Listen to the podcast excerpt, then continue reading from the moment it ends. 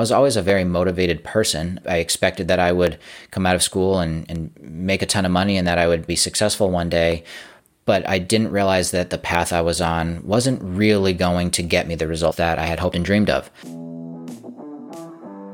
Welcome to School of Success, the podcast that will help you reach your goals and become the success story you've always dreamed of.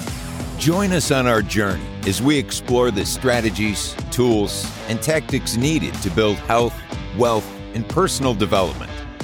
Together, we'll uncover the secrets to living life to its fullest with host Brandon Hicks. So let's get started and make your dreams come true.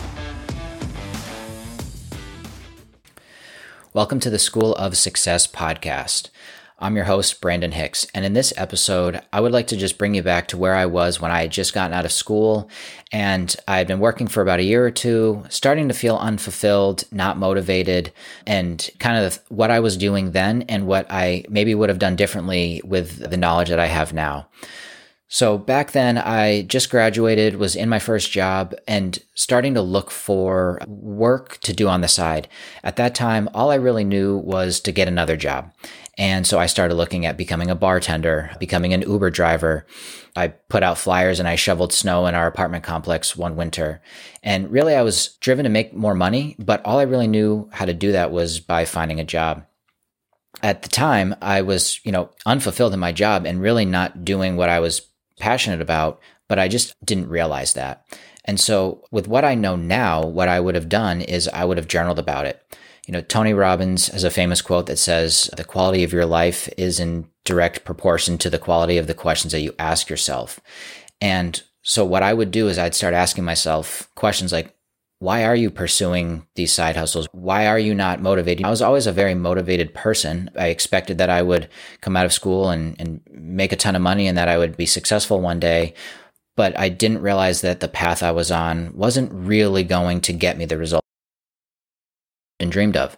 And so, knowing what I know now, I would ask myself these questions Why don't you feel so fulfilled?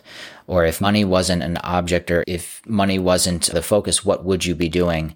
And I think if I had sat with that a little bit longer, I might have discovered that I was not on the right path. And I think Another reason why I realize this now versus then was I was just comfortable then. I had a decent paying job. I had loans to pay, so I needed to make sure I had a job to be able to pay those loans.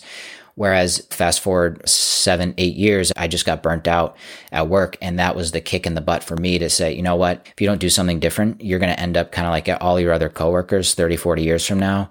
And I'm not going to tolerate that. I'm not going to accept that. And so, kind of in summary, what I would say is if you're having those questions, if you're having those thoughts, journal about it, grab a pen and start asking yourself these questions.